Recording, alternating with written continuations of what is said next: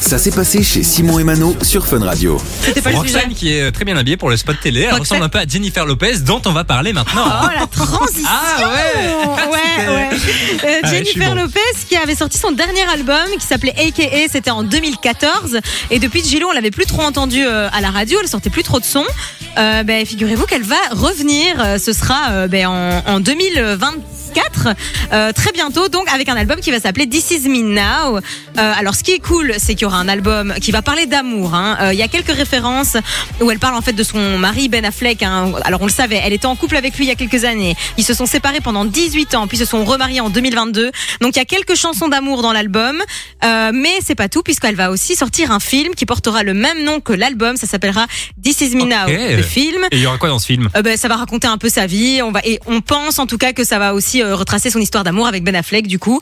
Et donc ça sortira tous les deux le 16 février prochain. Ce sera sur euh, Amazon Prime Video. Du lundi au vendredi, 13h, 16h, c'est Simon et Mano sur Fun Radio.